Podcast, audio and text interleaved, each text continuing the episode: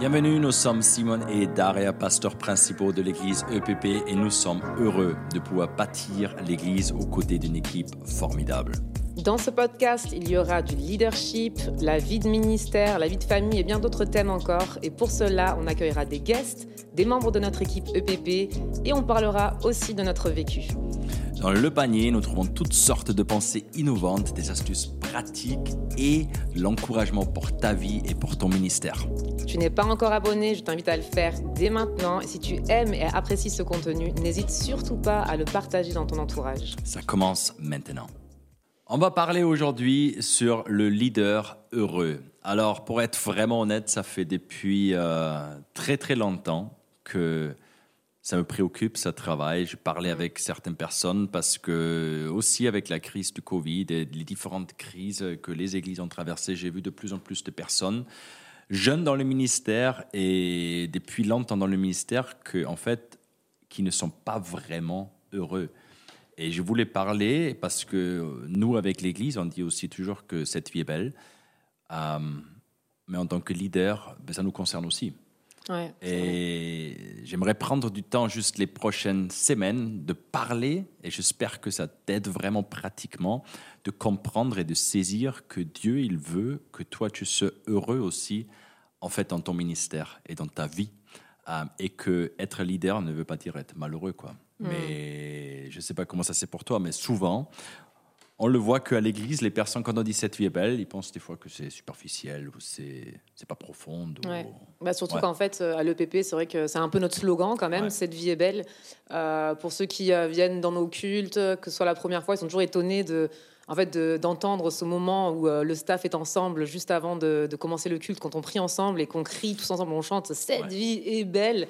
Et, et c'est vrai que c'est devenu un vrai slogan de de nos équipes, leader EPP. Est-ce que c'est un dimanche comme un autre? Voilà, exactement. Non. voilà, cette vie est belle. Et en fait, c'est vraiment un slogan, mais au final, euh, ça veut dire quoi concrètement? C'est-à-dire que euh, cette vie est belle, c'est pas juste une jolie phrase, c'est pas juste un statement, euh, voilà, qu'on a en tant que PP, sans qu'il y ait vraiment une profondeur, mais il y, a toute une, une réalité, une vérité qu'il y a derrière et, euh, et qu'on aimerait vraiment bah, voir ensemble aujourd'hui. Le truc, c'est que je me dis que en fait, cette vie est belle, ça peut paraître euh, super contradictoire par rapport à la souffrance qu'on a dans le monde. Euh, et pour être très honnête, enfin, je veux dire, combien de fois on a vu des, des pasteurs pas vraiment heureux combien de fois nous-mêmes on est passé par des moments difficiles en tant que pasteur, en tant que leader, et même si on voit un peu plus loin avec les chefs d'entreprise ou des personnes qui, qui ont des responsabilités, euh, qui sont pas forcément heureux. Alors j'ai l'impression qu'il y a une genre de contradiction entre notre slogan Cette vie est belle et parfois la dureté du monde.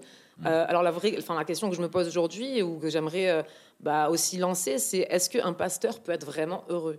Est-ce que quelqu'un qui, pas forcément un pasteur, mais quelqu'un qui est leader, par exemple, leader de, de groupe de maison ou leader d'un projet, ou euh, ou si quelqu'un a sa propre entreprise ou, euh, ou, un projet, voilà, tout simplement, est-ce qu'il peut être vraiment heureux dans son leadership? Est-ce que c'est quelque chose de possible?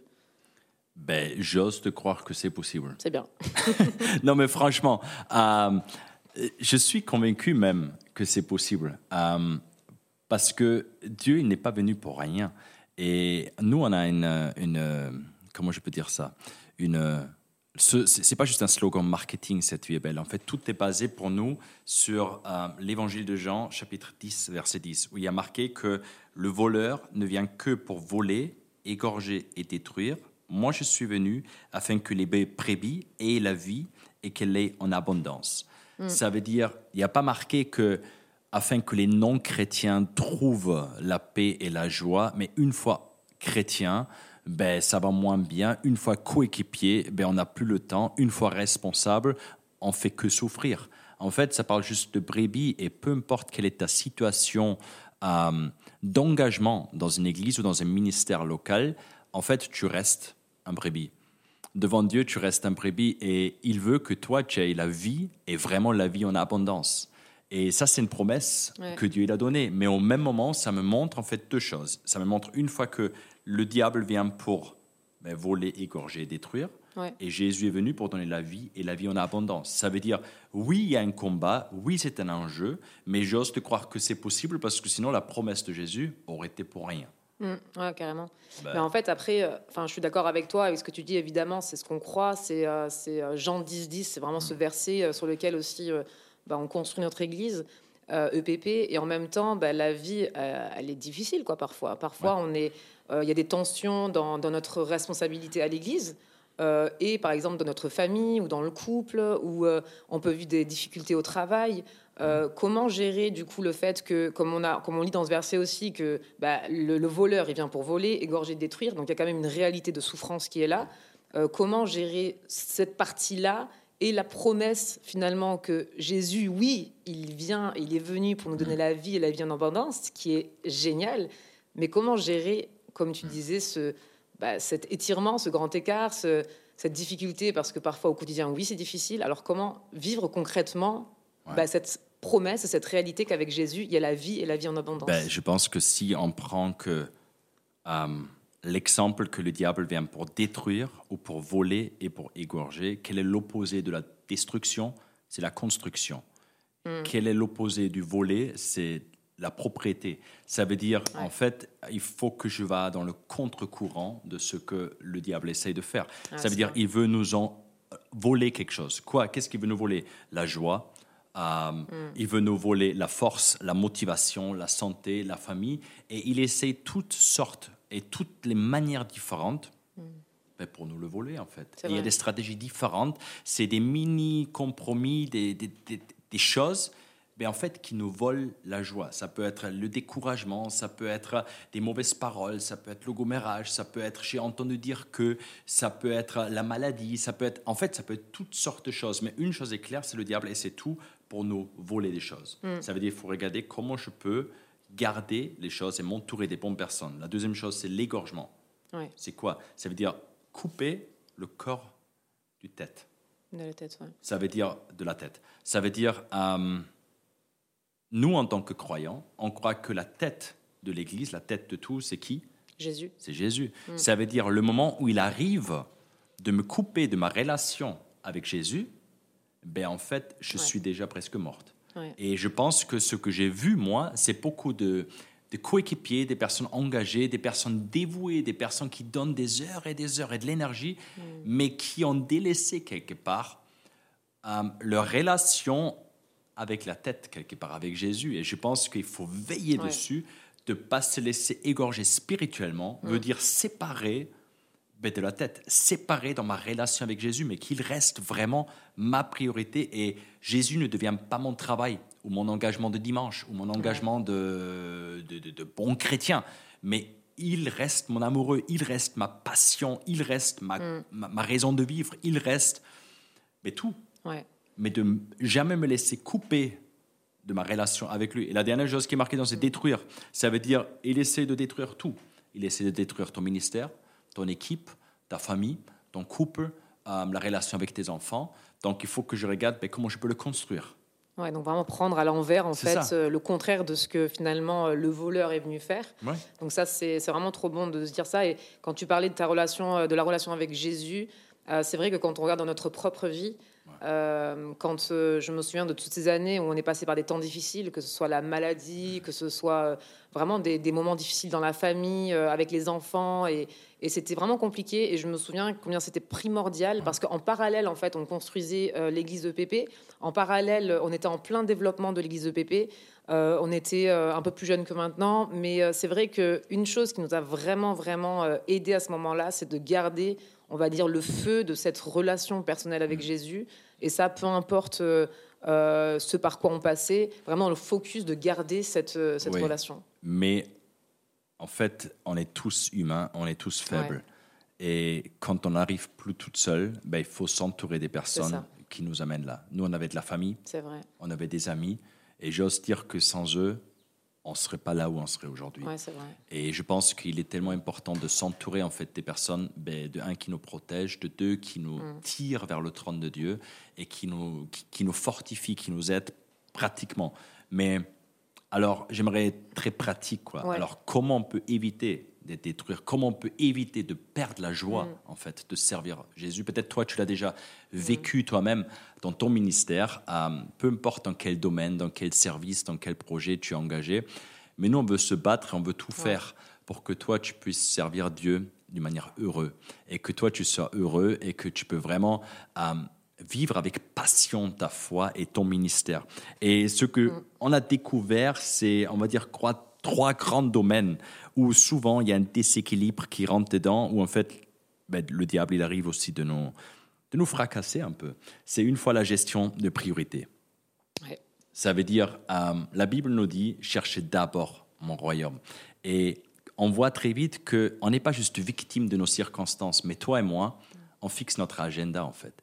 Et quand je ne fixe plus les priorités au bon endroit, en fait, ma vie perd l'équilibre. Et c'est comme si vous faites euh, le permis, vous apprenez que vous allez là dans un virage où vous regardez. Ça veut dire c'est tellement important de regarder là où il faut regarder. Quand tu roules dans la voiture et tu regardes le téléphone, automatiquement tu dévies un peu de ta trajectoire. et je pense qu'il est tellement important que les priorités sont au bon endroit. Donc si on regarde nos priorités en tant que croyant et en tant que responsable aussi, c'est quoi? La première des priorités, c'est Dieu. Ouais. Alors vraiment, ma relation avec mon Dieu. C'est pas mon ministère, c'est vraiment moi et Dieu. La deuxième chose, c'est ma famille.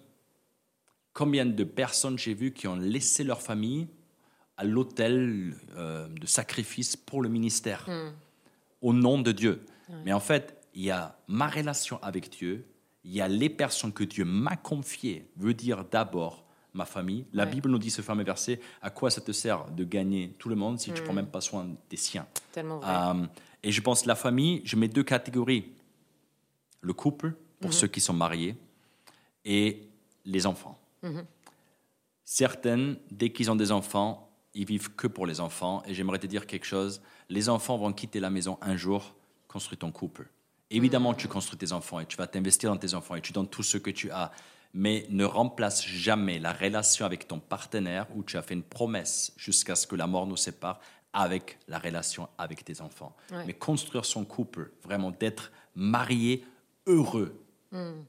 Et après, ses enfants, que les enfants kiffent la vie avec toi. Quoi, vraiment. Et la dernière chose, ben, c'est en fait après le ministère. Le ministère que Dieu m'a confié. Ça veut dire la priorité, c'est moi et Dieu.